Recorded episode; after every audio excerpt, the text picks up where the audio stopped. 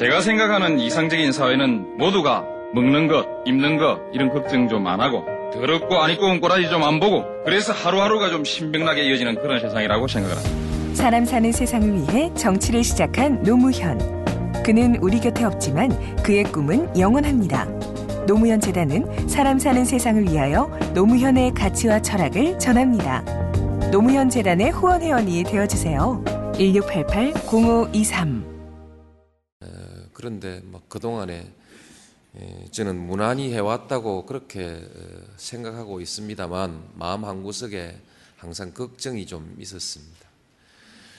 이제 어떤 취지로 초청하셨든 초청하시고 또 제가 수락하고 와서 이 자리에서 함께 이렇게 만나서 대화를 할 수 있다는 것은 상당히 전 좋은 일이라고 생각합니다. 그런 점에서 어, 오늘 이 자리를 저는 의미 있게 받아들입니다.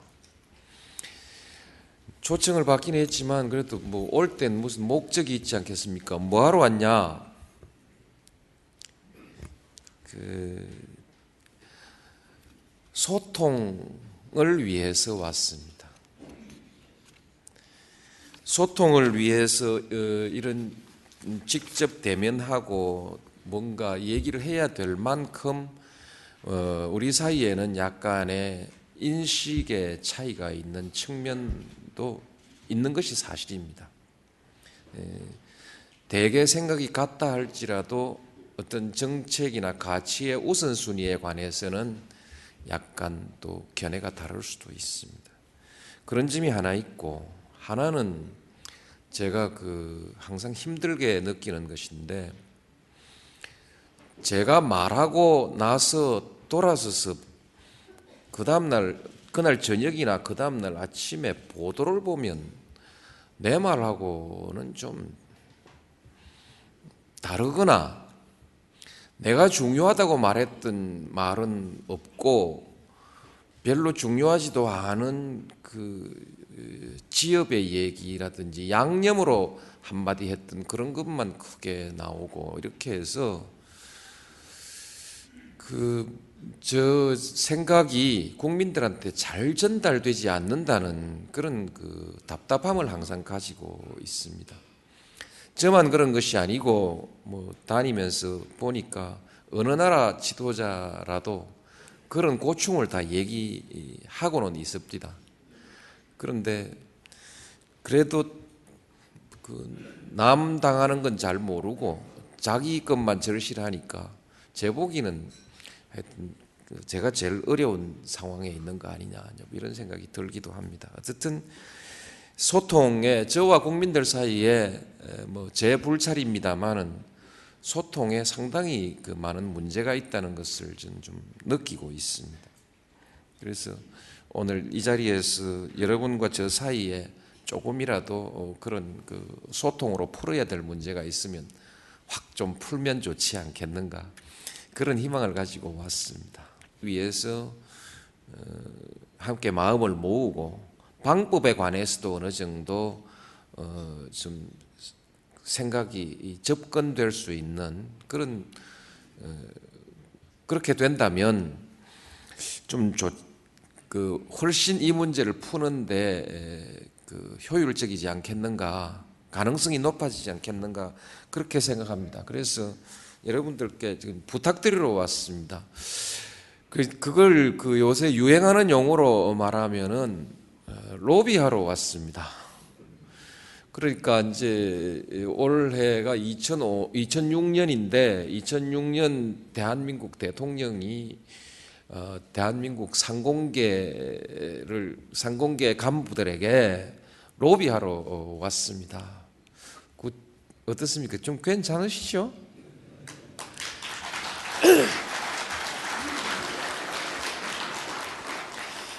그 듣기 좋으라고 선거할 때는 그 대, 국민이 대통령입니다. 써놓고 보니까 그럴 듯했어요. 근데 실제로 마음에 그런 마음이 있어서 쓰긴 썼지만은 선거구호는 선거구호입니다. 그런데 일을 하면서 지금 음, 오늘 이런 자리를 저는 그렇게 의미를 부여 어, 하면 좋겠다. 이 자리뿐만이 아니고 제가 국민들을 직접 대면하고 국민들의 에, 국민들과 대화하고 음, 어, 그렇게 또 어, 여러 가지 이 의견도 받아들이고 어, 이렇게 하는 것이 국민이 대통령입니다라는 구호를 내세웠던 그 그때의 그 예, 생각과 지금의 현실이 어느 정도 일치되는 거 아닐까 저는 그렇게 생각을 합니다. 오늘 그 제가 온 목적을 얘기하는데 시간을 좀 많이 잡아먹었습니다. 저는 뭐 보기 따라서는 오늘 앞에 드린 이 말씀이 핵심이고 나머지 제가 드리고자 하는 말씀은 여러분들이 다 알고 계십니다. 어, 한국 경제 에, 뭐 어제 오늘 내일 어, 여기에 대한 것이 우리의 공동 관심사 아니겠습니까? 잘 갈 거냐? 그 지금 잘 가고 있는가? 저도 얘기를 하고 싶습니다만 여러분들이 저보다 더 잘 아실 것 같아서 어, 말할 필요도 없을 것 같고 말하기가 조심스럽기도 하고 그렇습니다. 되게 그렇습니다. 회복된다고들 하니까 저도 그렇게 믿고 있습니다. 예, 조금 뭐 자신 있게 말하면 확신을 가지고 있습니다. 그 다음에 적어도 그 특별히 실수하지 않으면 수년간 어떤 그 우리가 그 동안에 겪었던 뭐 98년에 겪고 2002년 3년에 다시 겪었던 그와 같은 심각한 위기 같은 것은 다시 겪지 않을 것이다. 그렇게 말씀을 드릴 수 있습니다. 어, 지난 3년 동안 우리 국민들이 정말 그 경제적 어려움을 잘 참아주셨기 때문에 정부로서는 그 경기를 회복시키기 위한 모든 정책을 다 동원했지만 그러나 무리수를 쓰진 않았습니다. 정석대로 해왔기 때문에 새로운 위기 요인을 만들지는 않았다. 그렇게 말씀을 드릴 수는 있을 것입니다. 그리고 어, 신용불량자가 어, 제가 취임할 때 292만 명이었습니다. 근데 그게 2004년 4월 달에 384만 명까지 올라갔습니다. 제 희망 사항은 제 취임하고부터 신용불량자가 줄어주기를 바랬는데 그게 그렇지 않더군요. 384만 명까지 올라갔다가 이제 작년 연말에 통계는 294만 명으로 다시 내려왔습니다. 물론 이제 어, 어, 그 이전에는 270만 명 정도에서부터 출발했기 때문에 뭐 조금은 어, 그 차이가 있긴 합니다만 그 동안에 아마 좀 더 내려왔을 거라고 생각합니다. 신용불량자 문제 뭐 이렇게 표현했는데 소비에 대해서 엄청난 제약 요인이 되거든요. 소비의 발목을 잡는 엄청난 심리적, 현실적인 요인이자 심리적인 요인인데 이 문제가 거의 풀리지 않았는가 그렇게 평가하기 때문에 다른 여러 가지 지표와 더불어서 저는 믿음을 갖는 근거로 근, 갖고 있습니다. 2004년 4월달 신용불량자 숫자가 최고조에 올라가 있을 때 저는 탄핵을 받아가지고 청와대 안에서 철쭉꽃 뭐 정말 지겹도록 봤습니다. 그 경제 우리가 경제 민생 이런 것을 우리가 얘기를 하는데 그게 이제 그런 것 같습니다. 해외의 평가가 이렇다. 우리 국가 경쟁력 순위가 이렇다. 이런 말씀은 뭐 줄이겠습니다. 앞으로 앞으로 경쟁력이 지속돼야 될 거 아니냐. 그러기 위해서 성장 잠재력을 확충해야 한다. 아, 이렇게들 주장하는 분들이 많이 있습니다. 이 점에 관해서 정부도 아무 이의가 없습니다. 다만 착실히 하고 있습니다. 이렇게 말씀드리고 있, 드리고 싶습니다. 모든 정책을 적어도 정부 정책으로서는 모든 정책을 요소 투입형 경제 정책에서 혁신 주도형 정책 경제 정책으로 다 바꾸었습니다. 예. 그리고 정부도 혁신하고 또 기업 정책에 관해서도 혁신하는 기업을 중심으로 해서 어, 그 정책을 추진해 가고 있습니다.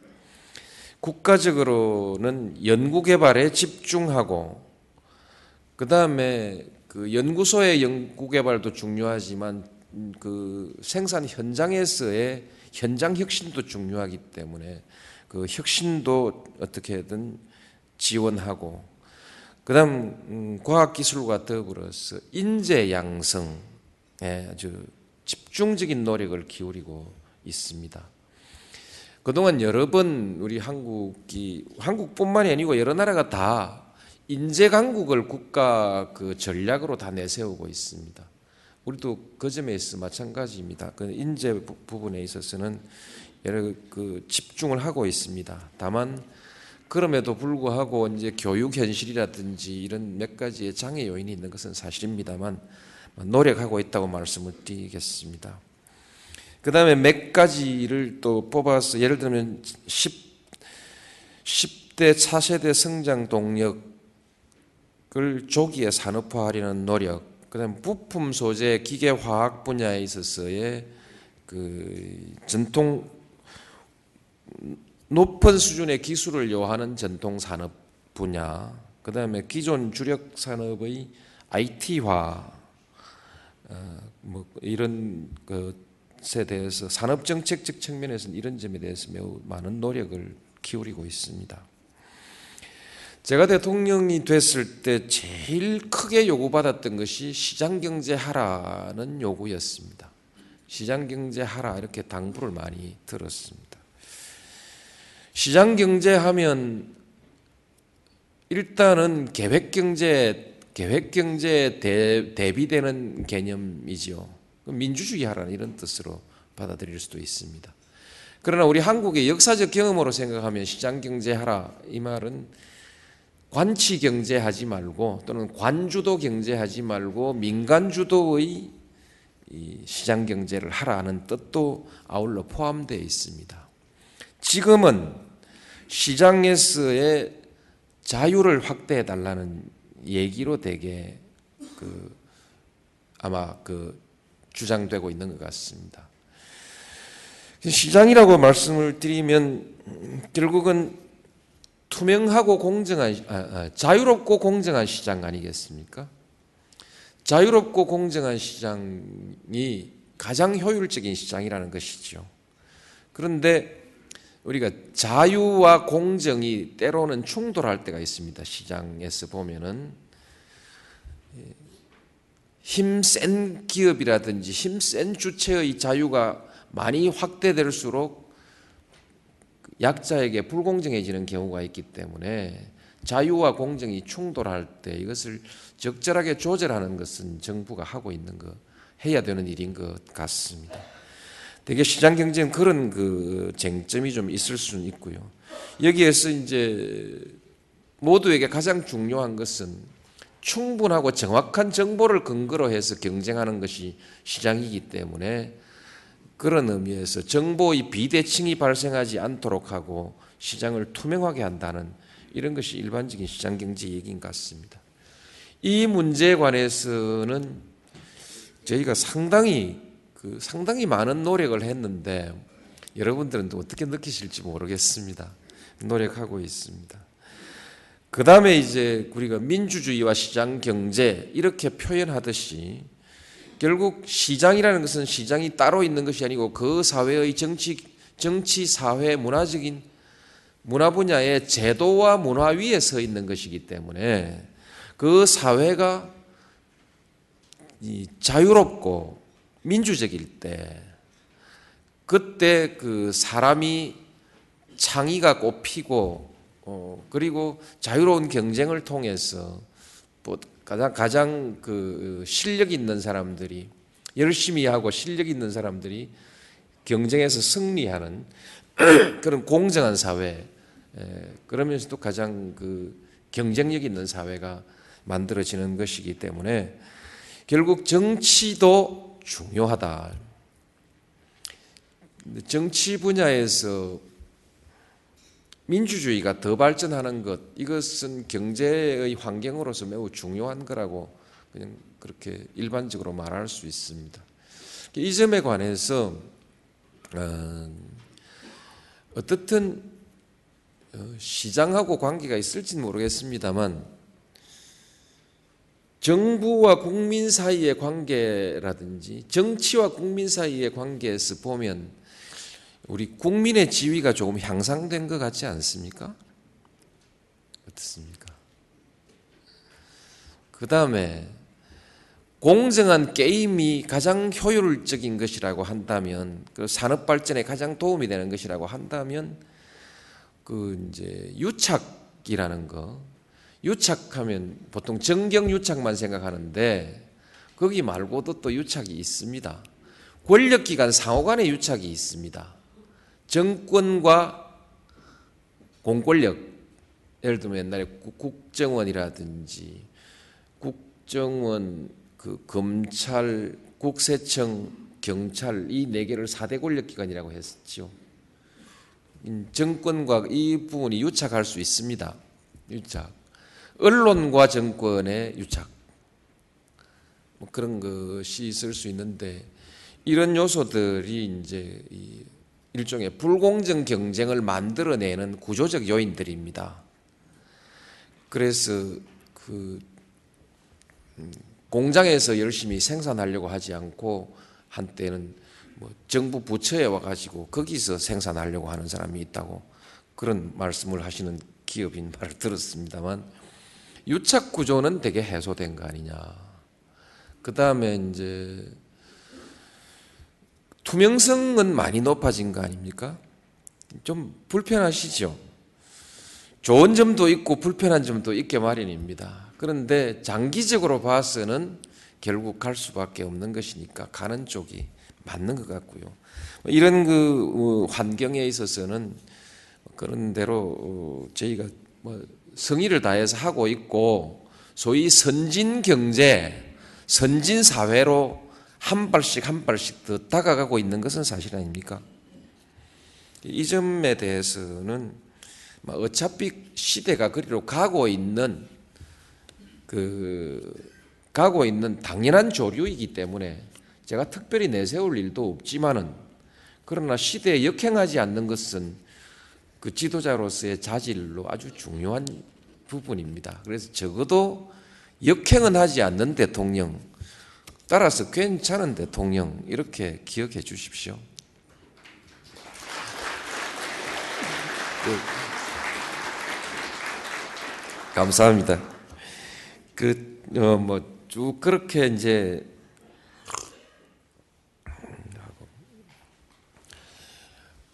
지난 얘기입니다만, 제가 그북 한 두 가지 이제 그 동안에 우리가 이제 그 위기 관리 이것이 중요한 문제입니다.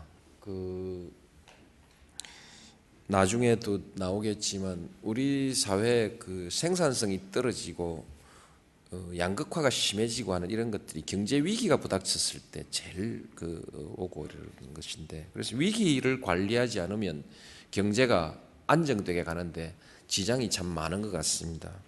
제가 처음 당선되고 되었을 때 북한 핵 문제가 터졌습니다. 근데 그때 제가 그 미국이 말하는 소리하고 미국이 말하는 소리하고 다른 목소리를 냈습니다. 예를 들면 북한에 대해서 무력 행사를 할 수도 있다. 저는 절대 안 된다. 그, 그렇게 했습니다. 그건 왜, 그러, 왜 그러냐면 다른 여러 가지 요인도 있겠지만은 가장 중점을 두었던 것은 한국이 전쟁을 반대하면 전쟁은 일어나지, 나기 어려운 구조 위에 있기 때문에 세계에 투자를 하는 사람이라든지 우리 국민들에게 우리 정부가 소위 무력 행사엔 절대 가담하지 않겠다는 메시지를 정확하게 에, 시장에 내놔야 우리 그 경제가 좀 안정되지 않겠느냐는 그런 생각으로 내놨습니다. 그 당시 제가 당선자 수준이고 또 제 신뢰성이 그렇게 높지 않았던 시점이라 의미 있게 받아들이지 않은 분들도 많이 있겠지만은 그러나 전체적으로 저는 이 당시 그 위기 관리를 저는 그 나름대로 굉장히 그 고심하면서 어, 미국하고 다른 목소리를 낸다는 것이 굉장히 그 시기 국내적으로 부담스러웠던 시기에서 이 점은 단호하게 제가 그 얘기를 했던 것은 경제 때문에 그랬습니다. 어, 그 경제 잘했다 각 자랑하려고 말씀드리는 것이 아니고 대통령이 경제에 신경을 쓰기는 쓰는가 하고 묻는 분들이 많아서 어, 신경을 많이 씁니다. 예, 그런 말씀을 그 말씀을 드리는 것입니다. 그렇게 한 고비를 넘고 그 취임식 때 미국서 오신 손님들 잡고 다시 설득했습니다. 절대로 안 된다.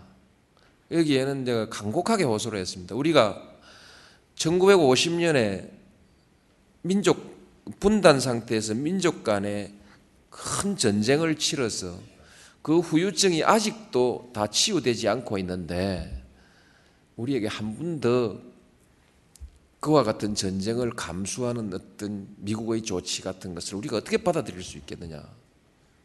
뭐 그렇게 설득을 해서 미국이 무력 행사라는 조치는 그때부터 사라졌습니다.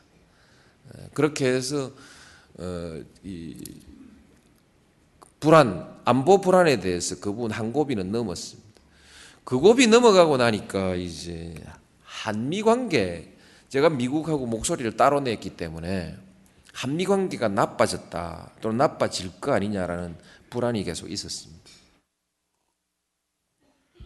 거기에 대해서는 뭐 여러 가지로 대응을 해왔습니다만 어, 이 말씀 드리는 것은 단순히 그 노무현 대통령은 친북 좌파 세력이고 어, 반미적 성향을 가지고 있는 대통령이다. 이렇게 그냥 쉽게 생각하는 분들이 많은데 그렇지 않습니다. 아, 저는 우리 경제를 위해서도 한미 관계가 아주 어, 순조롭게 가야 하고 우리나라 안보를 위해서도 그리고 국제 정치상의 한국의 발언권을 위해서도 한미 관계가 아주 원만하게 순조롭게 가야 된다는 생각을 가지고 있습니다. 그리고 실제로 그동안에 그렇게 관리해 왔습니다. 제가 옛날에 대통령이 되기 전이라면 제 머릿속에 파병 같은 것은 있을 수가 없습니다. 근데 저 파병을 했습니다. 깎기는 좀 많이 깎았지만은 만명선 이렇게 우리 내외에서 전부 예측하고 했는데 만 명 또는 오천 명 이렇게 뭐 얘기하는 가운데 그래서 삼천 명 정도로 깎기는 깎았습니다만 파병을 했습니다. 했고 그 외에 또 이제 용산 기지 이전이라든지 또는 그 지금도 대화 중입니다만 작전 통제권의 지금 공동 행사 체제를 단독 행사 체제로 바꾸는 문제라든지 어, 이런 그 여러 가지 문제들에 관해서는 그 미국하고 조금씩 조금씩 갈등이 있습니다. 그러나 갈등이 있더라도 판을 깨진 않습니다. 아주 악화시키진 않습니다. 그런 점에서 어, 위기 관리는 제가 계속 그 안보에 관한 위기 관리는 그렇게 좀 해왔다고 말씀을 드리고 싶고요. 정부 혁신 뭐 이것 따로 말씀드리지 않겠습니다. 음, 따로 말씀드리지 않겠고요. 그 다음에 경제적 측면에 있어서 위기 요인들을 제가 이제 에 관해서 말씀을 드리면 처음에 제가 대통령 되고 3월 2월 달에 취임하고 3월 달에 바로 부닥쳤던 문제가 어, 그 카드채 문제가 바로 부닥쳤던 것 같습니다. 그 최 회장님도 계십니다만 내가 말씀드리긴 뭐 합니다만 어떻든 SK도 하나 또 걱정거리였고요. 뭐 그렇게 그렇게 하고 카드 문제가 있고 그다음 신용 불량자 문제가 있었는데 카드사들이 그 당시 안고 있는 그 단기 부채의 총액을 약 90조라고 보고를 받았습니다. 90조가 다 한꺼번에 돌아오는 것은 아니지만 그 지불 정지라고 하는 비상 사태가 발생하면은 그 발생해서 다 줄줄이 연쇄적으로 다 그 터진다고 보면 이 최대치는 어떻든 이론상 음, 그랬습니다. 그런데 다행히 우리 그 경제팀들이 열심히 해주었습니다. 열심히 해주어서 뭐잘 넘겼고요. 외환은행 처분에 대해서는 뭐 의심을 받고 있습니다만 아마 고위 인사들 첫 수준에서 음, 그 부정한 일을 한 일은 한 사람은 없을 것입니다. 그 당시의 상황을 우리가 이제 좀 봐야 하는 것인데요. 그때 이제 시스템 위기 같은 것을 맞이했는데 지금 돌이켜 생각해 보면 87, 8년에 우리가 맞이했던 것은 기업이 저는 과잉 투자라고 봅니다만 기업의 과잉 투자라고 할까? 그 부채 비율이 너무 높고 하는 그런 그 상황으로 인해서 기업이 부도가 어, 났다고 하면 기업적 요인에 기업 쪽의 요인에 의해서 금융 시스템이 붕괴한 것이라고 하면 2003년의 상황은 가계 대출이 너무 몰려 가지고 가계 쪽 요인에 의해서 금융 시스템이 예, 위기에 몰려 있었습니다. 카드채 문제를 이제 해결해야 되는데 이미 IMF 이후에 정부가 금융에 개입할 수 있는 수단을 전부 다 그 수단이 없고 또 어, 금융이 전부 다 민영화되어 버려 가지고요. 정부가 가지고 있는 수단이 없었습니다. 제가 직접 하질 않고 경제부 총리들하고 하는데 하는 거 보니까 굉장히 고심을 하더군요. 그러니까 정부가 개입한다는 것 자체도 언론에서 문제가 될 듯 하니까 개입 안 하는 척 해야 되고 또 만나서 하면 이제 일부 은행장들은 그 나는 거기 참여 못하겠다 하고 어, 튀어버리고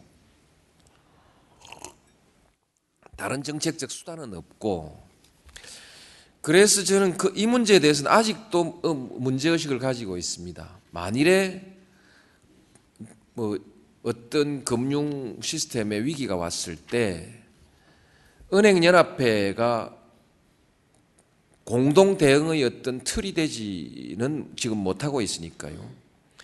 그래서 금융권이 공동 대응하지 않고 각자 자기 먼저 살겠다는 그 방식으로 각자 행동하게 됐을 때 어떤 결과가 생길까?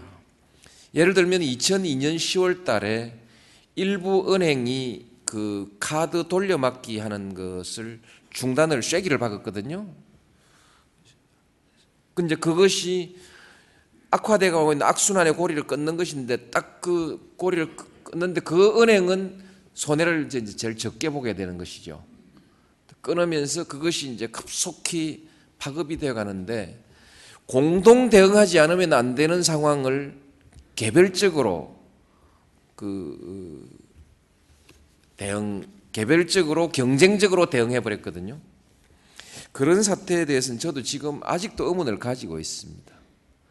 다만 이제 그 부분에 대해서 지금 법을 만들어서 정부가 개입할 수 있는 법 만들자고 해서 도저히 호응도 있을 수가 없고 어떤 그 그런 것이 해서 지금은 금융감독원 그리고 우리 재경부 그다음에 이제 각종 금융정보분석원 뭐 등등을 비롯해서 소위 위험 관리 시스템을 아주 그 정교하게 최대한 정교하게 만들어 가지고 그 금융 쪽에서 나타나는 금융 쪽의 여러 가지 지표를 가지고 실물 쪽의 어떤 문제점까지 이렇게 함께 파악해 볼 수 있는 에, 그런 그 경보 시스템을 만들어 놨습니다. 어느 정도 그러니까 한 번 일이 나봐야 이게 경보가 제대로 하는지 알 텐데 경보 시스템은 잘 만들었다고 아주 자랑스럽게 만들어 놓고 있는데 아직은 별로 그 주의 주의 그 다음에 경계 이런 수준까지 경계까지 간 일 없죠 우리 김영주 수석 예, 주의 정도지요 뭐 이런 수준으로 이제 관리를 하고 있습니다만 그렇게 해서 어, 위기 관리를 하고 있습니다. 양극화 얘기를 해야 되는데 그 여러분들이 궁금해하고 있는 부분들이 있습니다. 노사 문제에 대해서는 제가 특별히 따로 말씀드리지 않겠습니다. 노사 문제는 여러분들이 아주 관심을 가지고 기업 환경 기업 환경이지요. 기업 환경에 관한 노사 문제 자주 말씀하시는데 이 부분은 그 뭐 지금도 시끄럽지만은 또 옛날보다는 많이 안정돼 가고 있고 지금 관리되고 있지 않습니까? 오히려 저는 노동 문제라고 얘기하면은 음, 그 지금 노동의 유연화 문제라든지 비정규직 문제라든지 어, 이런 것이 상당히 쟁점이 되고 어, 원가랄까 비용 요인으로서의 그 임금 음, 이런 것이 문제가 됩니다만 이건 오늘 제가 자세하게 말씀은 안 드리겠습니다. 대개 여러분들 아시는 문제라고 생각하고요. 교육 문제에 대해서 걱정들을 참 많이 하십니다. 그 기업이 관심을 갖는 교육 문제는 주로 대학 교육에 속한 것이죠. 여러분들이 학부모로서 어, 여러분들 또는 그 주변에 있는 학, 학부모로서 관심이라면 중등 교육 쪽이 오히려 더 관심이 크겠지만은 그 교육 문제는 대학 교육의 품질 문제입니다. 근데 대학 교육의 개혁을 위해서 정부는 정말 혼신의 힘을 다 기울이고 있습니다. 왜 그런데 당장 효과가 나오지 않는가? 그것은 그 대학교 교수님들이 상당히 독립적인 지위를 가지고 있고 사회적으로 강한 발언권을 가지고 있고 학교 운영에 강한 권한을 행사하고 있습니다. 영향력을 행사하고 있습니다. 예를 들면 오늘날 구조조정, 기술의 구조조정이 빠르게 일어나고 있는 시대에 오늘날 맞는 그 교육을 하자면은 학과를 계속 바꾸어 나가야 되는데 학과 하나가 정설되고 학과 하나가 폐지되는데 그 학과를 맡아 있는 선생님들의 이해관계가 너무나 강고하게 결부되어 있기 때문에 학교 구조조정이라는 것은 상당히 더딜 수밖에 없습니다. 뭐 그걸 뭐 나쁘다 할 수도 없고요. 교수님들도 자기 밥그릇인데 그거 안 놓겠다고 하는 것을 뭐 어떻게 나쁘다고 할 수 있는 아니, 일은 아니지만은 그러나 변화의 시대에 맞지 않는 것은 또한 사실입니다. 이 점에 대해서 정부로서도 아주 빠르게 노력하고 있고 어, 또 어, 대학들도 지금 노력하고는 있습니다. 그러나 그 속도가 느린 이유는 바로 이런 점들 때문입니다.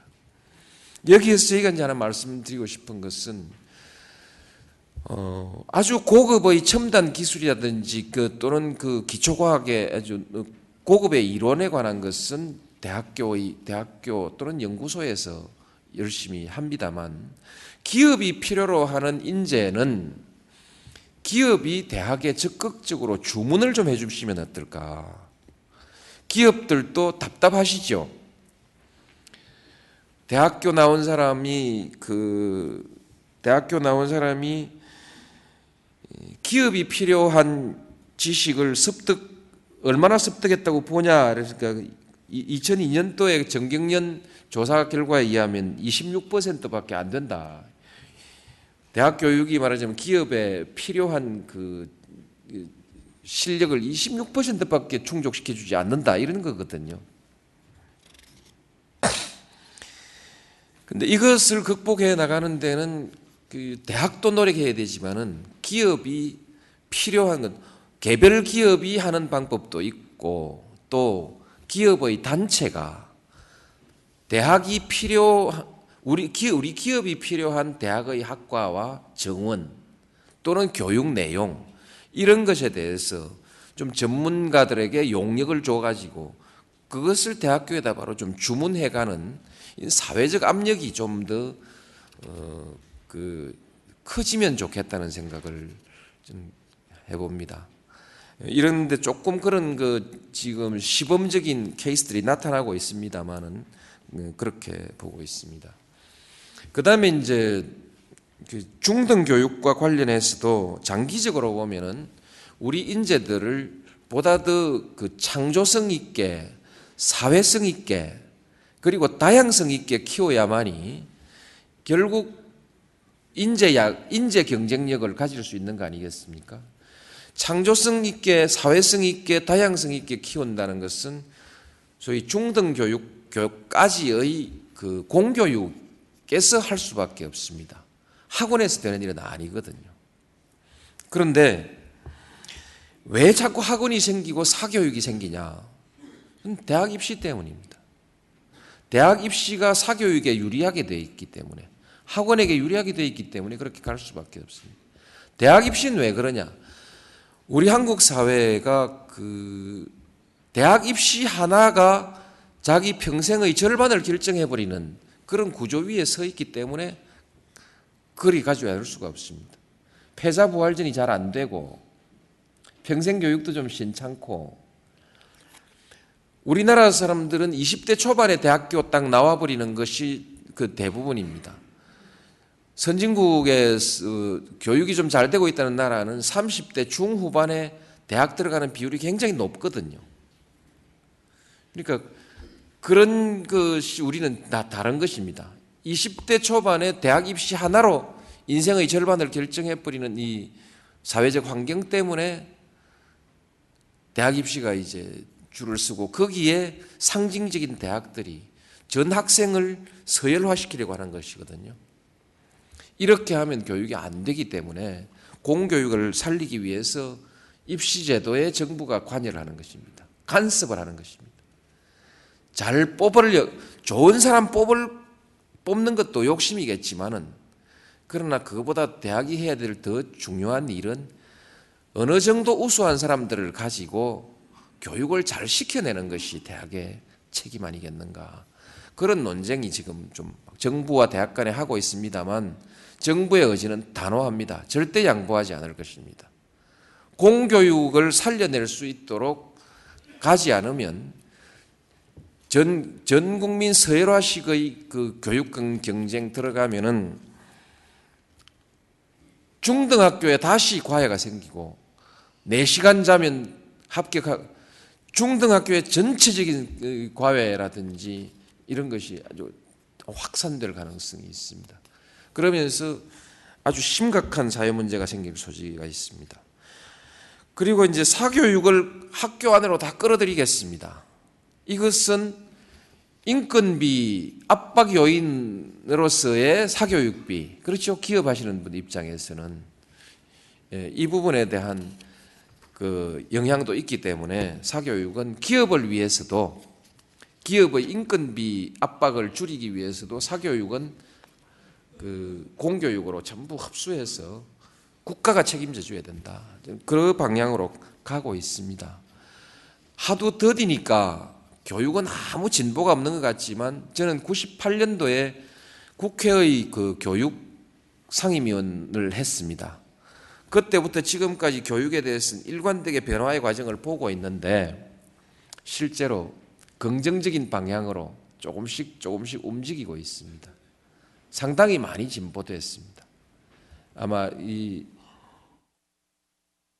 2008년 입시 때부터는 상당히 많이 달라질 것입니다. 그리고 남은 2년 동안에 각별히 노력해서 어, 문제를 풀어나가겠습니다. 그 다음에 부동산 문제는, 부동산 문제는 값이 오르면 기업의 자산이 늘어난다는 이점이 있긴 있겠습니다만 자본 수익이 늘어나겠죠. 그러나 이것은 음, 그러나 부동산 가격은 창업을 하려는 사람에게 엄청난 부담이고 또 그 자체가 지대 부담이 비용 요인이고 그다음에 부동산이 올라가면 임금의 압박 요인이 생기죠. 주거비를 통해서 제가 보기엔 기업 쪽에서는 부동산 가격이 결코 아, 저, 반드시 안정되는 것이 기업에게 훨씬 더 유리하고 국제 경쟁에도 유리할 것 같은데 그 어떻습니까? 그, 그건 맞는 거지요. 예, 예. 세게 한번 치십시오.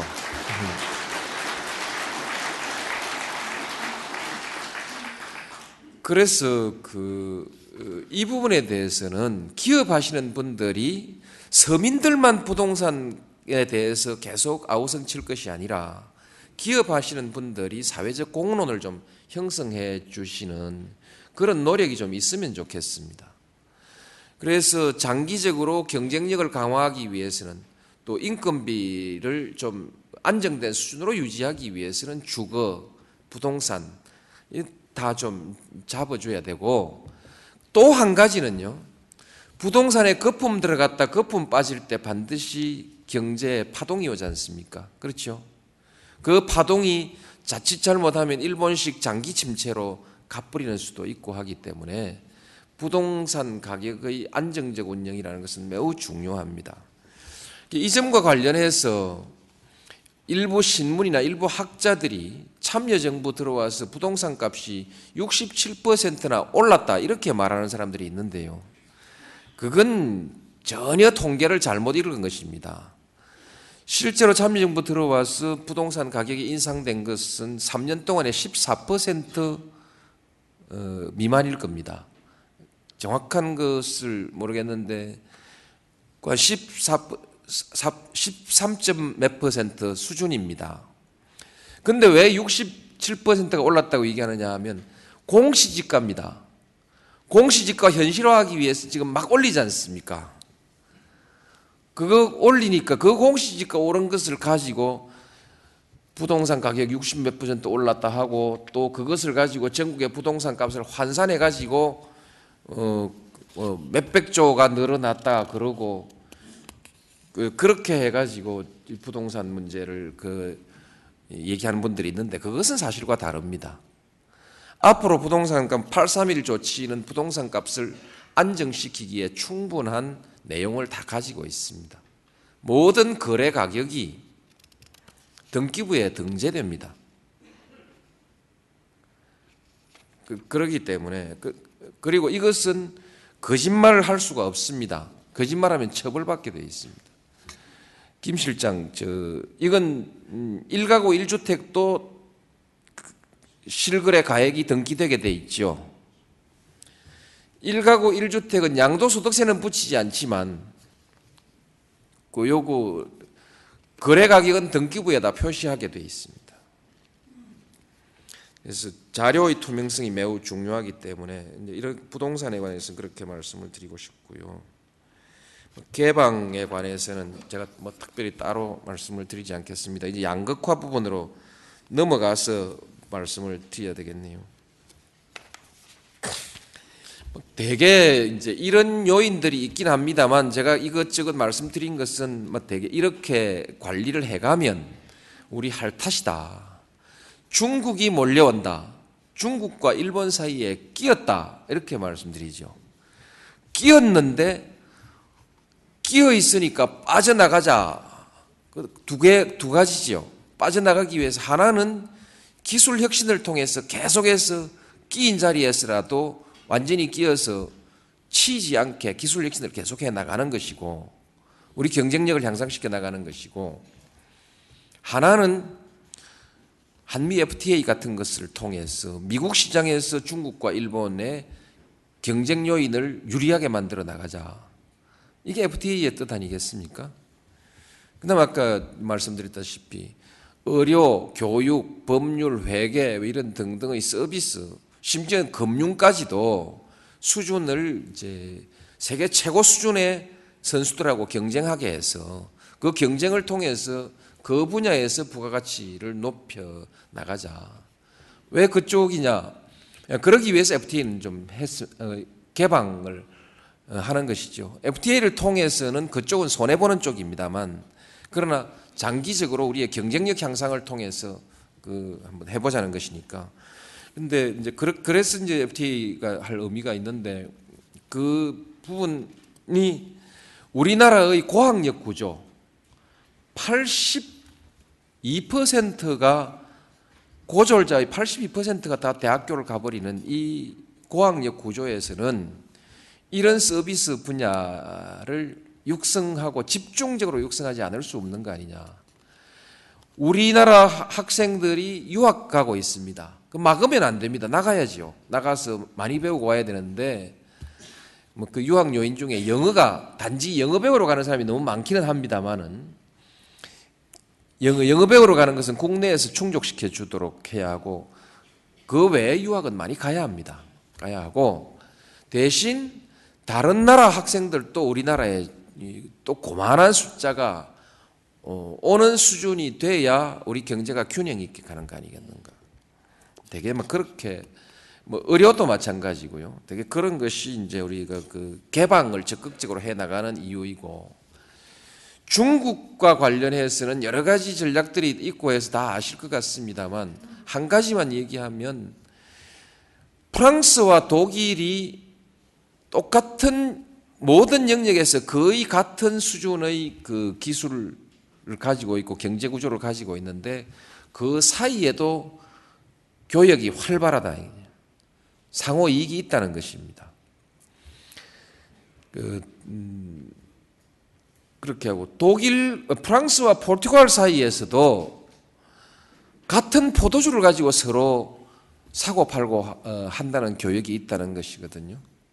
우리 한국이 지금 음, 싱가포르하고 교역하고 있는 내용을 보면은 전자 반도체 등등 이런 것이 많이 있습니다. 그 같은 기술, 같은 수준의 경제라고 해서 교역이 반드시 손해를 보는 것은 아닙니다.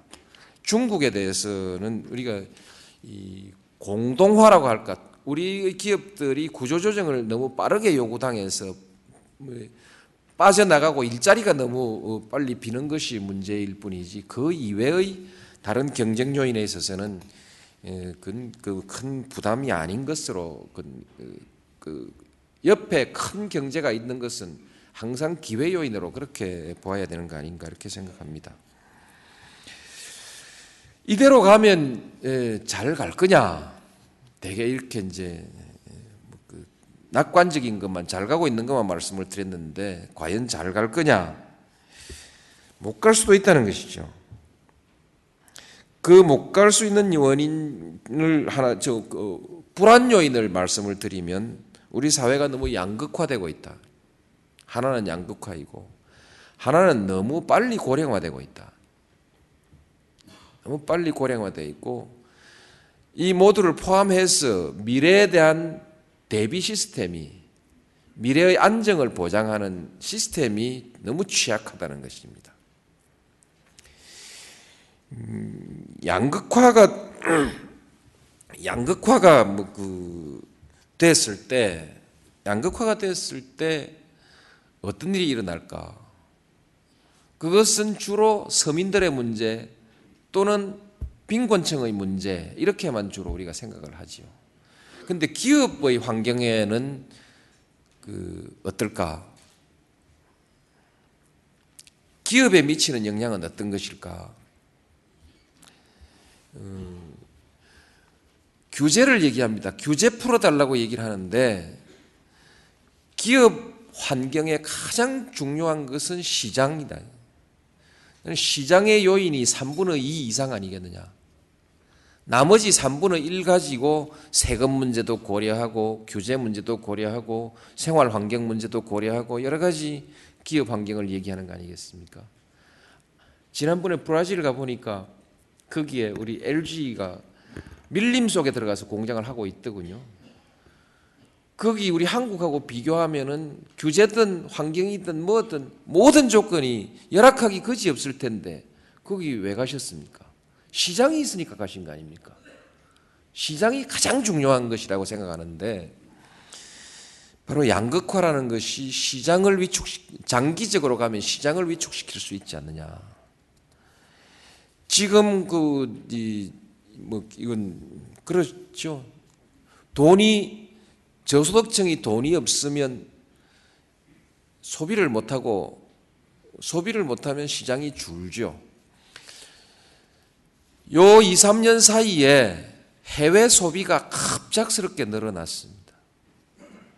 아울러서 투자도 해외 투자가 아주 빠르게 늘어나고 늘어나고 있죠. 투자도 해외 투자가 늘고 소비도 해외 소비가 빠르게 늘면 안 그래도 내수 시장이 적은데 여기에 우리 국민들도 부자는 쓰는 게 한계가 있거든요. 일정하게 쓰고 나면 더 쓰기가 어렵지 않습니까? 그래서 소득이 없어서 돈을 쓰지를 못하니 소비가 줄고 시장이 위축되는 이래서 악순환이 이제 갈 가능성이 있는 거 아니냐는 거 하나 하고요. 독일의 장기 침체, 독일이 지금 장기 침체를 얘기하고 있는데 장기 침체 이유가 뭐냐 하는데 그 중에 여러 가지 이유가 있습니다만 음, 그 기업이 어렵다고 하는 이유는 그 사회 보장 보험료를 가지고 동독에 그 소득을 이전시키기 때문에 노동 비용이 너무 부담이 많아서 그것이 독일 침체의 큰 원인이라고 제일 크게 얘기합니다만 그 외에 어, 연금이 연금 제도가 흔들리고 있고 국회에서 노후 보장을 자꾸만 깎으려고 하기 때문에 독일 국민들이 소비 호주머니를 졸라매기 시작했다는 것이죠. 미래에 대해 미래가 불안하니까 저축을 하기 시작하는 것이죠. 그 저축이 경제에 심각한 충격을 준다 이런 논리로 설명해 놓은 것을 제가 한번 보았습니다.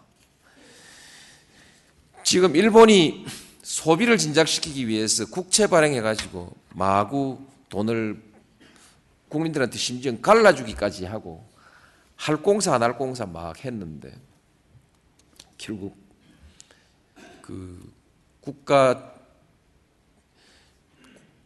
재정 부채가 GDP의 160%까지 가버렸습니다. 우리는 재정 부채가 30% 미만입니다. GDP 30% 미만입니다. 역량을 집중적으로 지원을 해 나가는 정책을 우리가 쓰고 있습니다. 이게 중소 그래서 중소기업에 대해서 저희가 중소기업 정책을 가지고 엊그제까지 제가 10번 직접 제가 주재하는 그 정책 회의를 10번 했는데 중소기업 금융에 관해서 어제 또다시 보고서가 하나 있어서 다시 한번 또 중소기업 금융에 관한 금융 지원에 관한 것을 다시 하자 이렇게 했습니다. 제가 저나 우리 저이 정책실의 비서관들이나 정부의 장관들이나 영, 영 머리가 돌이 아닌 이상 좀 안 달라지겠습니까? 2004년, 2004년 7월부터 지금까지 중소기업만 물고 흔들기를 지금 회의를 10번 하고 그렇게 어, 그 매일 그렇게 하는데 좀 그 달라질 것 같지 않습니까?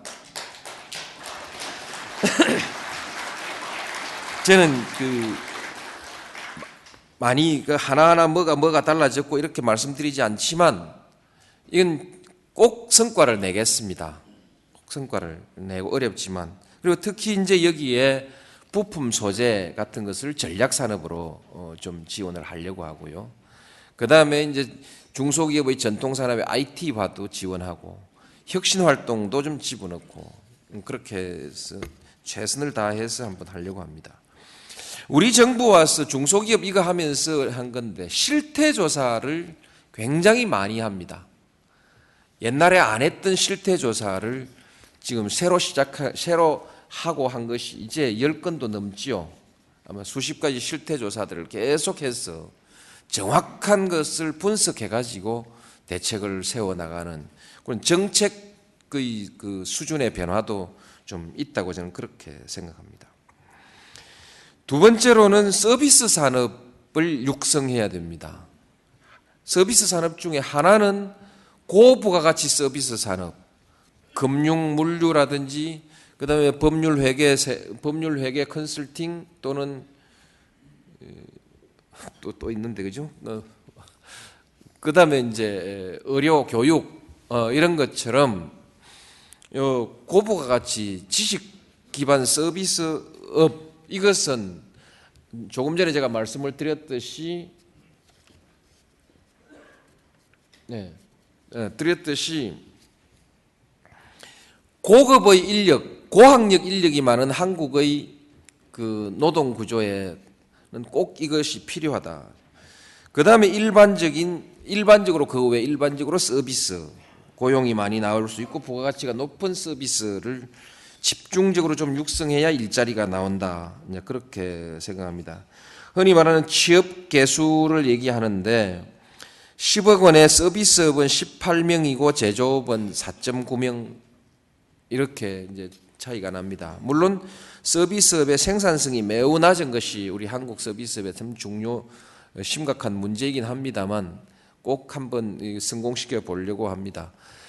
그래서 이제 그 대통령이 골프장 허가 그거 좀 잘 내주라고 뭐 얘기하기도 하고 또는 그 그런 큰 그 레저 단지를 만들어 보라고도 하고 S 프로젝트인가 뭐 그런 것도 한번 구상해 보자고 하다가 뭐 또 중간에 또 좀 사고가 있었습니다만 또 갑니다.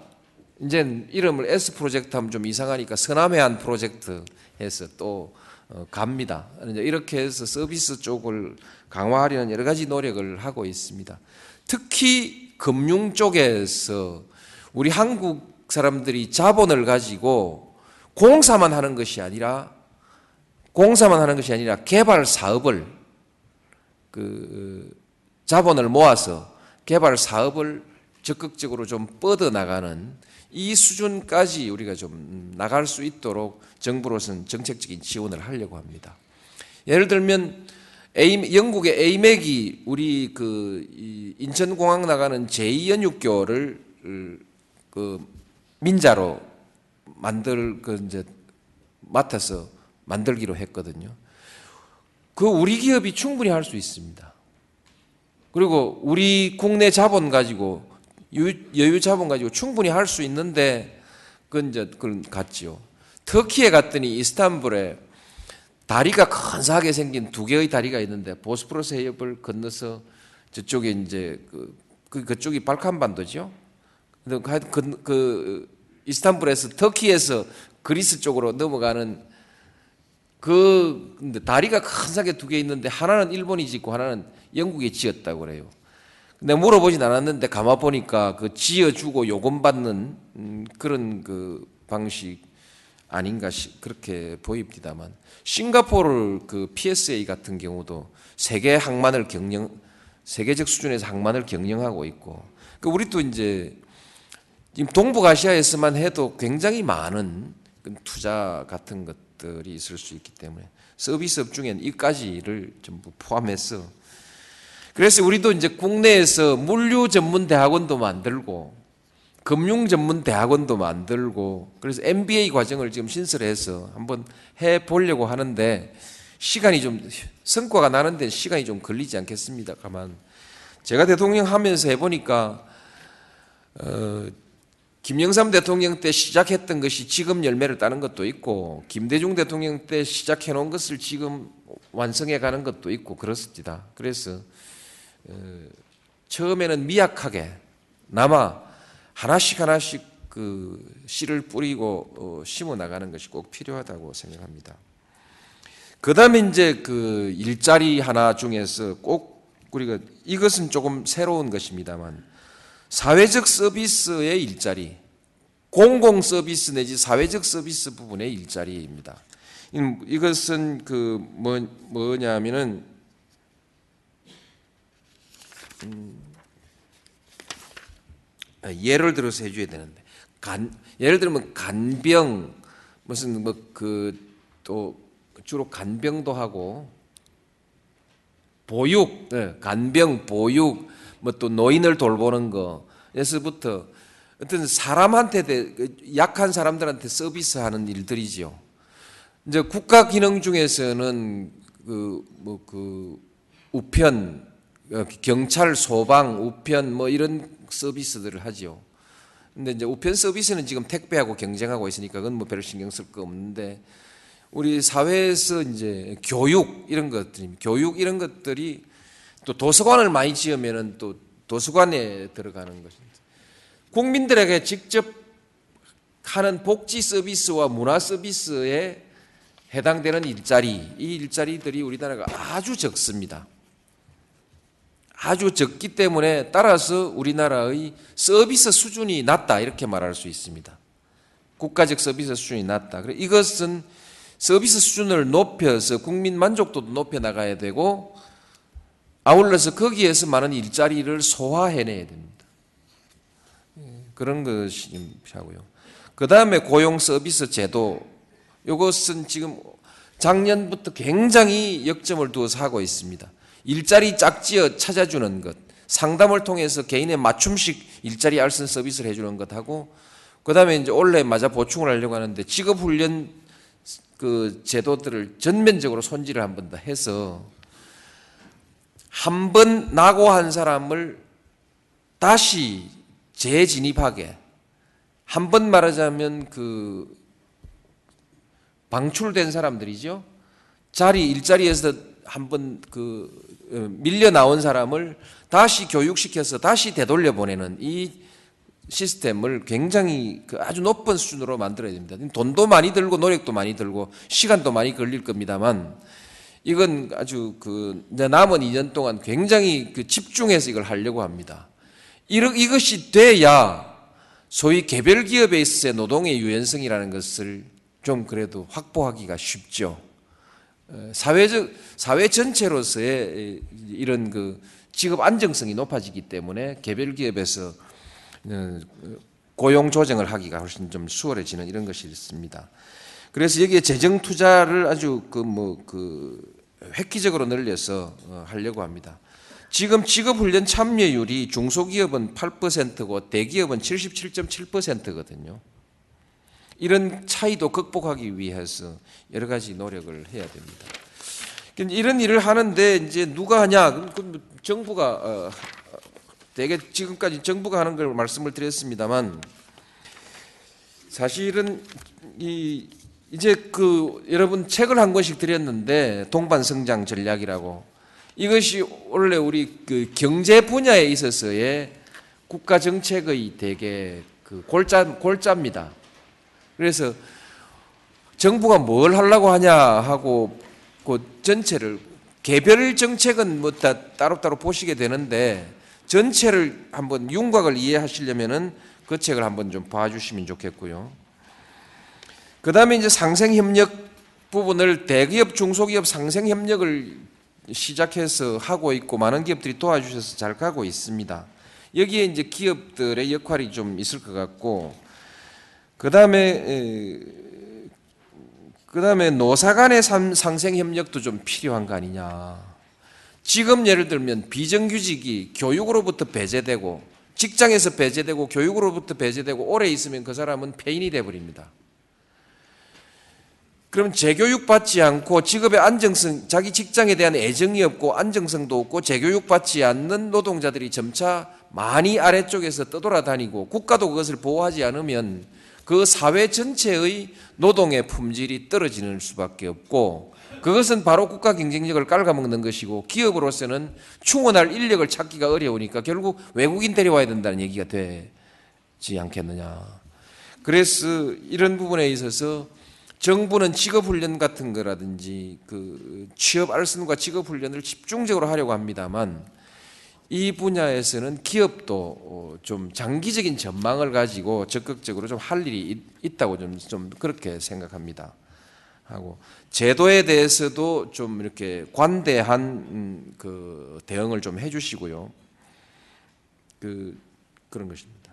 그다음 노노 간의 상생 협력도 필요합니다. 대기업과 중소기업 또는 정규직과 비정규직 사이의 임금 격차 같은 것이 그냥 배가 아픈 수준이 아니라 한국의 노동의 그 구조적인 생산성 자체를 파괴할 수 있는 수준에 가 있거든요. 중요한 것은 그 사람이 돈을 얼마 받느냐 하는 것이 단순 금액의 문제가 아니고 월급이 제, 월급을 제대로 못 받고 안정되지 않은 사람은 지금 능력 향상을 대체하지를 못하고요. 개인의 건강 수준에서도 노동력을 재생산하는데 장애가 생깁니다. 그 부분까지는 우리가 함께 좀 어떻게 해 가야 되는데 여기에 노노 간에도 협력을 해야 될 것이 많이 있습니다. 특히 노동자 부분에 있어서 대기업 노동자들은 교섭력이 너무 강해가지고 탈이고 중소기업은 교섭력이 너무 약해가지고 지금 자칫하면은 그 자기 권리라든지 이런 것들을 제대로 주장하지 못하고 있다가 뒷날 어떤 또 불만의 폭발 같은 현상이 올 수도 있는 이런 그 우려를 저는 가지고 있습니다. 그래서 음, 근로 감독을 지금 좀 강화하라고 합니다. 그 노동 조건이 너무 열악해지지 않도록 근로 감독을 강화하고 한편으로는 중소기업 쪽의 노동조합을 사실 기업 쪽에서도 조금 그 육성해 줄 필요가 있습니다. 노사 간의 대화가 되고 노사 간의 합의로서 사회를 이끌어 나가는 아주 안정된 사회는 노동조합 조직률이 대개 80% 이상 90% 수준에 갑니다. 우리는 지금 한 12% 수준밖에 안 됩니다. 그러니까 노동조합이 대화의 상대로 묶어설 수가 없습니다. 노동자 계급이 우리의 대화의 상대로 묶어설 수가 없으니까 국정 운영을 하는 데 있어서 뭐그 테이블에 앉아가지고 대화가 될 수가 없죠. 그러니까 결국은 뭐냐면 노사정위원회 만들어 놓은 저거 말고 쓸데없는 물건 만들어 놓고 놀리고 있는 거죠. 그러나 이거 그 같은 우리 지향을 포기할 수가 없어가지고 노사정위원회 지금 열어놓고 열어놓고 손님 안, 오, 안 오는 거죠. 예, 이런 그 상황인데 그 노동 문제에 대해서 이런 걱정들이 좀 그 있습니다. 그래서 노사 간의 협력 관계 또는 노노 간의 문제 이런 것을 풀어나가기 위해서 특단의 뭔가 있, 뭔가가 있어야 되는데 지금은 노동 쪽이 너무 그 경직되어 있는 것 같긴 합니다. 그런데 그럼에도 불구하고 제가 보기에는 우리나라의 경제계도 경제계가 가지고 있는 사회적 그 역량에 비해서는 노동 문제를 좀 이렇게 주도적으로 그 끌고 가지는 못하는 것 같다. 정부에 너무 의존하려고 하지 않느냐. 경제단체가 노동자들을 좀 이렇게 그 어, 대화의 테이블로 끌어낼 수 있는 그런 어떤 그 것이 좀 가능 되면 참 좋겠는데 지금도 보면 노동조합에서 한마디 하면 경제단체에서 한마디 받아치고 또 경제단체에서 한마디 하면 노동조합에서 한마디 받아치고 나머지 이제 그뭐 정부는 가운데서 이제 그 해결을 해야 되는 이런 구조이기 때문에 정말 대화의 구조가 좀 잘 안 되는 거 아니냐 뭐 이런 아쉬움을 가지고 있습니다. 균형 발전의 문제, 사회 안전망의 문제 이런 것이 나와 저출산 고령화, 국민연금 이런 등등이 제가 소개를 드려야 될 우리 정책의 소개를 드려야 될 말씀입니다만 시간이 이제 다 되어버려서 어, 그만해야 되겠습니다. 균형 발전하는데 그 이것 관련해서 한 가지 말씀을 드리면 어떻든 내년 후내년부터는 매년 10조 내지 15조 이상의 건설 물량이 나옵니다. 그러면 아마 15조이면은 GDP 2% 아닌가요? 그렇죠? 네. 어쨌든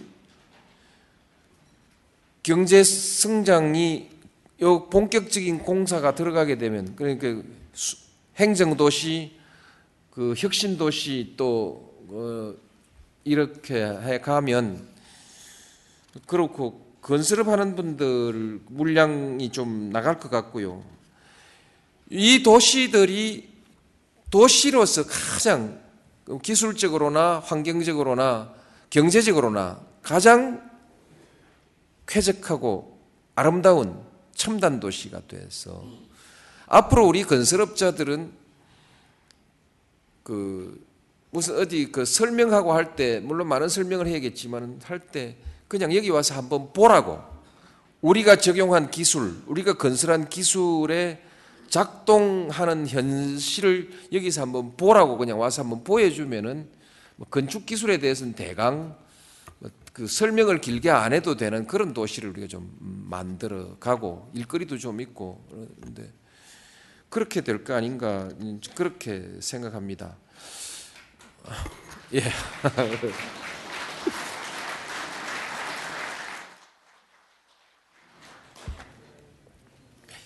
농촌 농촌을 도농 상생 공간이라고 하는 그 개념 속에서 농촌의 생활 공간을 다시 재편해내는 계획들을 가지고 있습니다. 말하자면 그 좀 자연적 환경과 우리 그 경제적 환경들이 서로 좀 교류하면서 사람들의 생활이 조금 여유가 있도록 국토 공간을 꾸미기 위해서 지금 이제 요 혁신 도시고 다음에는 농촌 그 생활 공간 개조로 갑니다. 그래서 궁극적으로는 이 균형 발전이란 틀 속에서 대한민국 국민들의 삶의 공간의 개념이 달라지는 것이죠. 삶, 삶의 공간 그, 공, 그 생활 공간의 개념을 전체적으로 바꾸고 교육 환경이라든지 문화 환경 같은 것들을 조금 분산시켜서 지방으로 분산시키면 아마 그, 어, 그 잘 풀려 나가면 예, 그런 측면에서 인재가 지방에서 그일 잘하는 인재들이 지방에서 일을 해주기만 하면 아마 원가 압력도 비용 압력도 조금은 서울보다는 좀 줄지 않을까 하는 그런 기대도 아울러 가지면서 이 작업을 해 나가고 있습니다. 그래서 대한민국의 생활 공간에 대한 개념을 바꾼다는 것이고 서울은 서울은 밀도를 더 낮춰야 됩니다. 서울은 생활 환경이 소위 창조적 인간, 흔히 말하기로 창조적인 사람이 좋아하는 생활 환경을 만들어야 세계 최고의 그 능력을 가진 인재가 서울에 와서 살려고 하고 그래야 서울이 국제적인 비즈니스 도시가 될 수 있다는 것이거든요. 지금 과밀해 놓고 여기 빈 땅만 있으면 또 거기다 상가 지으라고 막 아우성 치고 하는데 그 지어준다고 약속하면 표가 왕창 나오는 것 같아도 그 그렇지 않습니다. 그렇지 않고 이거 그 서울은 좀 넓게 넓게 그리고 쾌적하게 문화적으로 이렇게 쓰는 도시의 컨셉을 바꿔야 됩니다. 그래서 역사와 문화가 문화와 숲 그리고 어, 문화는 아주 그 이제 문화에 뭐 다 포함되는 것이죠. 숲이 있는 좀 여유 있고 어, 수준 높은 서울 이런 그렇게 좀 가야 될 거라고 생각합니다. 질문이 있으면 받고 하면 좋겠습니다만 시간을 제가 조절을 뭐 잘 하질 못해 가지고 어, 하나를 더 말씀을 드리겠습니다. 여러분들 그 제일 관심이 있는 부분이 아, 그 다음에 제가 이제 그 준비했던 것을 시간이 없기 때문에 바로 바로 그, 그 말씀을 드리겠습니다. 미래 준비를 위한 일을 누가 할 것인가? 어, 그 외투를 준비하지 않았다고 해서 겨울이 오지 않는 것은 아니, 아니다. 미래를 준비하자. 그 이 미래를 준비하는데 여러 가지 대책이 나오면 거기에는 정부가 할 일이 있습니다. 그리고 또 많은 음, 재정이 재정이랄까 비용이 필요하죠. 큰 정부, 작은 정부 이렇게 하는데 이것은 제가 표를 하나 보여드리고 말씀드리고 싶습니다만 이건 따로 제가 이메일 같은 것으로 보내드리겠습니다. 한국에서 큰 정부 얘기하는 것은 이것은 언어 도단입니다. 한국엔 큰 정부가 없습니다. 막강한 정부는 옛날에 있었죠. 너무 머리까지 다 깎아주는 사람 데려다 삼천 교육시키고 머리도 깎아주고 하는 그런 막강한 정부는 있었지만은 결코 국민을 위한 서비스의 분야에서 큰 정부는 없었습니다. 요 자료 따로 제가 좀 드렸으면 좋겠고요. 이제 그 제가 양극화 해소 얘기하니까 바로 언론은 세금 더 내라 말이지요. 그러면서 기사를 쓰기 시작하는데 세금을 더 안 내고도 할 수 있는 데까지는 하겠습니다. 애껴 쓰고 경제 사업에 쓰던 것을 복지 사업에 쓰고 그러죠? 군비는 못 줄입니다. 어, 국방력은 줄일 수 없습니다. 줄일 수 없고 그런데 경제 사업 쪽에 그것을 돌려서 쓰는데 경제 사업에도 우리가 R&D 투자를 많이 하기 때문에 얼마나 뽑아낼 수 있을지 모르겠습니다만 돌려 쓰고 그 다음에 애껴 쓰고 그 다음에 세금 안 내는 사람들 세금 좀 내게 세원을 철저하게 좀 발굴하고 제도적으로도 발굴해야 되겠고 세무조사라는 징세 징세 과정을 통해서도 세금을 발굴할 수 있겠죠.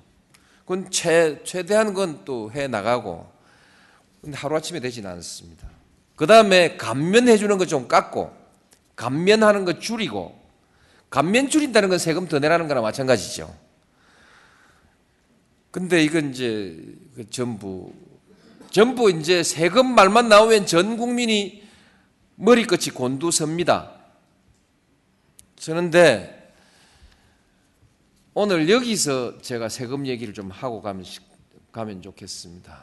왜냐면 세금을 내시는 분들이 계신 곳에서 세금이 어떻게 생긴 건지 한번 세금을 더 내, 내든 아니 내든 세금이 어떻게 지금 누가 세금을 얼마나 내는지를 한번 보고 세금 얘기하면 누가 제일 먼저 화를 그 저 신경을 써야 되는지를 한번 보자는 것이죠. 표11 한번 보시죠.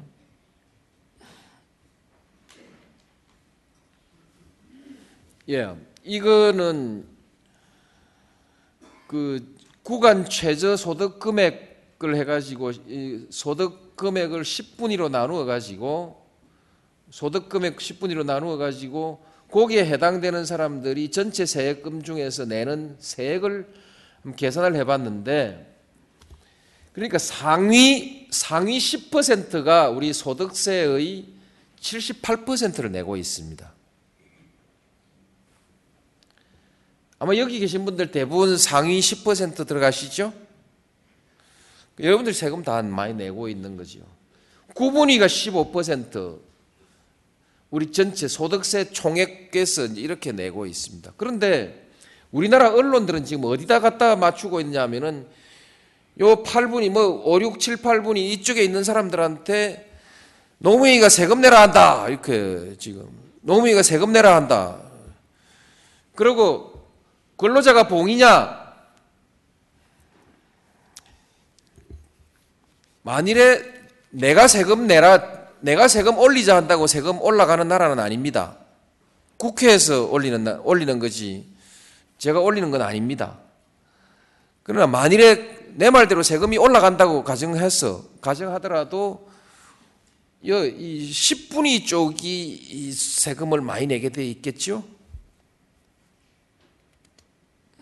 여기 계신 여러분들 중에 세금을 많이 낼 거니까 오늘 시큰 제가 여러분들한테 강연하고 이것 때문에 그냥 완전히 그러려고 모르겠는데 세금을 안 내고 한번 음, 되도록 우리가 한번 노력을 해보죠. 올 상반기까지 쭉 계산을 한번 더 내놔 볼랍니다. 미안 참 부끄러운 일인데 지금까지 이 계산도 한번 우리가 안 해봤더라고요. 물론 저도 지난 3년 지나는 동안에 이 계산을 한 번 안 해봤습니다. 계산이 간단치 않고 복잡한데 기준 기준이 원체 많으니까 복잡한데 어쨌든 한번 계산은 내놔 보겠습니다. 내놔 보는데 그 이건 것들을 좀 정확하게 알고 해야 됩니다. 이것 그런데 간접세 부분은 또 좀 다릅니다만은 그래도 간접세도 돈 많은 사람이 많이 내게 돼 있고요. 그 다음에 이 세금 걷어가지고 쓰는, 쓰는 데 가서 복지 지출 하는 데 가보면은 저기 1분이, 2분이, 3분이 그쪽에서 혜택은 다 많이 받습니다. 그래서 이 그렇게 돼 있다는 구조를 우리가 알고 세금에 대해서 여러분들도 혹시 그 어, 어려운 봉급세, 봉급쟁이들 그 세금 올리면 되냐 이렇게 너무 걱정하지 마시고 여러분만 좀 내면 됩니다. 내가 혹시 올리. 그다음 이제 그렇습니다. 그다음에 이제 우리가 생각을 바꾸자 이렇게 이제 멸- 그 결론으로 말씀드리고 싶은데요. 생각을 어떻게 바꾸냐? 당장 이익이 된다 안 된다. 이- 그 당장 보면은 손해 가는 것도 멀리 보면은 이익이 되는 것이 있습니다. 지금 여러분하고 저하고 사이에서 의견이 다른 당장 의견이 다른 것을 멀리 한 30년쯤이나 50년쯤 내다보고 한번 계산해 보면은 그때는 결론이 같아지는 것이 있습니다. 그래서 멀리 내다보고 우리가 한번 손익을 따져보자. 그리고 함께 가는 기업. 그- 그렇게 하면 결국은 아까 상생협력이라고 얘기했는데 그런 상생협력을 통해서 가는 기업이 오히려 성공하지 않겠는가 저는 그렇게 생각합니다. 여러분 제 얘기는 안 듣고 이 표만 자꾸 보고 계신데 예 그렇습니다. 이제 100억 원 미만이 세금을 2.6조 원 내고 100억 원 매출액 기준으로 했는데요. 뭐 이렇게 세금을 해보면 결국 부자들이 세금을 많이 냅니다. 미국이 직접 세 비 중이 좀 더 훨씬 더 높고 그런데요. 그래서 그래서 여러분들께 드리고 싶은 말씀은 우리가 그 우리가 우리 스스로를 너무 깎아내리고 있는 거 아니냐.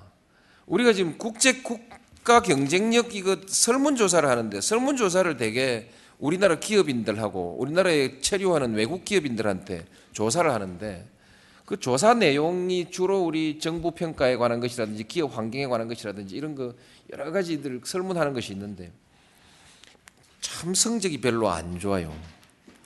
근데 우리 자신을 너무 좀 깎아내리는 그런 그런 측면이 있는 것 같고요.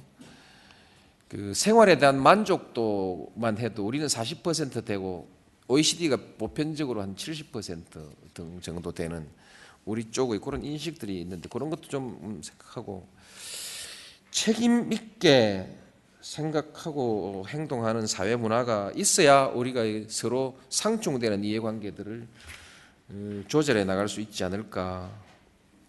그래서 앞으로 어떤 대안을 얘기할 때는 좀 깊이 있게 생각하고 그 대안이 실현 가능한 합리적인 대안을 내고 시, 그 대안은 내 자신의 양보와 희생을 담보하는 데서부터 출발해야 어, 된다고 저는 생각합니다. 그래서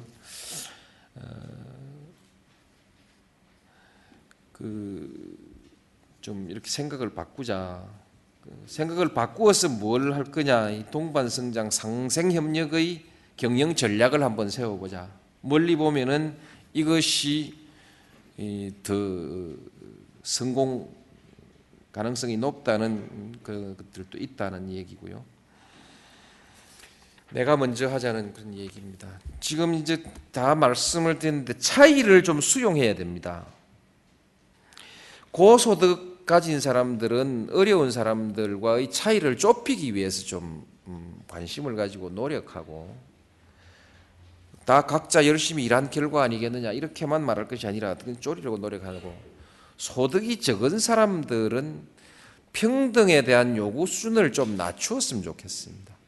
평등에 대한 요구 수준을 좀 낮추고 최소한의 사회보장 수준으로 국가의 책임을 그 정도로 좀 이렇게 보고 일자리에 대한 눈높이도 좀 조절해 나가는 그와 같은 것이 개별 노동자는 물론이고 노동 쪽에서 조금 그 사회적 분위기로서 이런 그 노력도 좀 필요하지 않는가 좀 그렇게 생각합니다. 예, 그 소개를 그래서 되게 뭐 얘기를 지루하게 말씀을 드렸습니다만 그 얘기를 빠짐없이 하고 싶었고요. 또 무식하다 소리 안 들으려고 어, 욕심을 부려서 여러 가지 얘기를 많이 했습니다. 지금 빠져 있는 것이 두 가지 한 두 세 가지가 있는데요. 지금 그 소유구조, 지배구조, 투명성, 불공정 거래 등 출총제, 검산분리, 사회이사제, 분식, 회계, 부당 내부거래, 대표 소송 이런 등등의 여러 가지들이 지금 규제가 있습니다. 시장 규제 중에 제일 지금 논란이 많은 것인데요. 여기에 대해서 하나 제가 소개를 드리도록 하겠습니다. 이 규제 중에는 원천 봉쇄하는 규제가 있습니다. 이런 그 저기 불공정 거래할 우려가 있으므로 아예 그 소유 자체를 못하게 해버리는 그런 원천 봉쇄죠. 접근 금지입니다. 접근 금지 규제가 있고 들어오긴 들어오는데 불공정 거래는 하지 말아라 해서 개별 거래를 규제하는 것이 있죠. 원칙적으로는 개별 개별 행위를 규제하면 되는 원칙적으로는 개별 부작용이 나타나는 것은 개별 행위에서 나타나기 때문에 개별 행위를 규제하고 단속하면 되는데 그, 그 그런데 이것이 어렵다는 얘기죠. 잘 되질 않고 조사 기능도 좀 부실하고 투명성도 좀 부족하고 그래서 매 뒤쫓아가면서 하, 다 보니까 맨날 사후 약방문이고 소 잃고 외양간 고친다는 그런 말을 듣는 사후 규제밖에 되질 않는단 말이죠. 그래서 아예 원천 봉쇄해라. 출총제. 이렇게 가는 것이죠. 그 검산 분리해버리라. 그렇게 이제 가버린 것이죠. 가니까 기업에 필요 이상의 부담을 주게 되는 것이 사실입니다. 그렇지 않겠습니까? 그런데 이 부분이 그러니까 빨리 풀어달라고 기업에서 아우성을 치죠. 그런데 우리가 개별 행위 규제에 대해서 시스템이 완벽하지 않고 투명성에 대해서도 시스템이 완벽하지 않기 때문에 이 부분을 밸런스를 맞추면서 가자. 그렇게 했던 것이 소위 이 규제 완화 로드맵입니다. 이 부분을 그렇게 좀 이해를 해 주시면 좋겠습니다. 그래서 투명성이 높아지고 개별 행위 규제를 어, 하기 쉽고 개별 행위의 위반 사례가 좀 적어지면은 원천 봉쇄해 놓은 이런 부분은 좀 완화시켜 갈 수 있지 않겠습니까? 이건 상관관계에 있다는 점을 이해를 해 주시면 좀 어, 그 좋겠다고 생각합니다. 그래서 자유와 공정, 효율 이런 것이 균형을 이루도록 하고 구조적인 규제와 개별 행위 규제의 상호 관계를 고려해서 어, 그렇게 좀 운영을 하겠다 그런 것이고 독점에 관해서 얘기가 될 때는 세계 시장 시장의 규모가 이미 세계화돼 버린 그 분야에 관해서는 세계 시장을 중심으로 놓고 독점 여부를 판단하는 이런 쪽으로 어, 우리가 운영을 해 가려고 합니다. 이건 공정위 소관이긴 합니다만 대통령의 소견은 그렇습니다. 뭐 대통령의 말이 바로 정책은 아닙니다. 제가 가지고 있는 인식을 말씀드리겠습니다.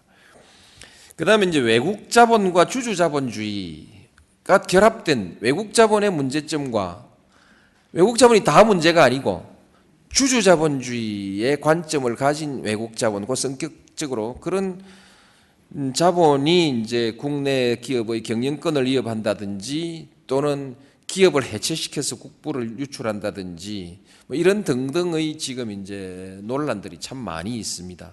이 부분에 관해서는 우리가 경영권 보호를 위한 규제를 할 것이냐 아니면 시장 원리하고 또 그 시장 시장 원리를 존중하고 시장에서의 신뢰를 우리가 존중할 거냐 이런 것이 이제 항상 그 문제가 됩니다. 그래서 외국 자본이 우리나라 자본을 긴장하게 하고 미꾸라지가 오래 살게 하는 매기의 역할을 할 수도 있고 어떤 경우에 외국 자본이 들어서 상어가 돼가지고 자극을 주어서 그 더 활력 있게 하는 것이 아니고 다 잡아먹어 버리는 수도 있지 않겠습니까? 이런 것을 면밀히 점검해서 아주 그 결정적인 것이 아니면 원칙적으로 시장의 원리를 존중하면서 어, 가고 그 다음에 이제 그 현실적인 위험의 크기, 원칙과 신뢰 이익 사이에 균형 있는 대응을 좀 했으면 좋겠다는 것이고 이것을 해결하기 위해서는요. 우리 그 어, 개인 투자자이든 기관 투자자이든 투자를 하는 사람들이 멀리 내다보는 투자를 좀 해주고 그리고 그리고 그런 관점을 가진 국민 자본이 그 이런 문제에 대한 주목받는 기업에 국민 자본이 동원돼서 국민 자본의 동원 방법은 뭐 사모펀드를 하는 방법도 있겠지만 개별 국민주 국민들이 말하자면 주식 투자를 한다는 걸 말하는 것이죠.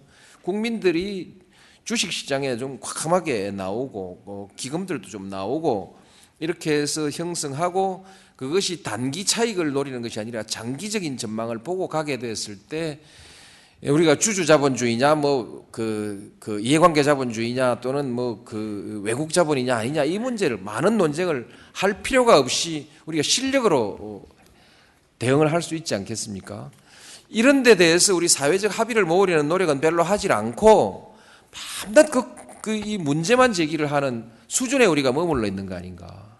그래서 우리 국민들이 적극적으로 그 투자를 하는 이런 것들 좀 한번 했으면 좋겠고요. 민영화가 한때는 그 정의였습니다.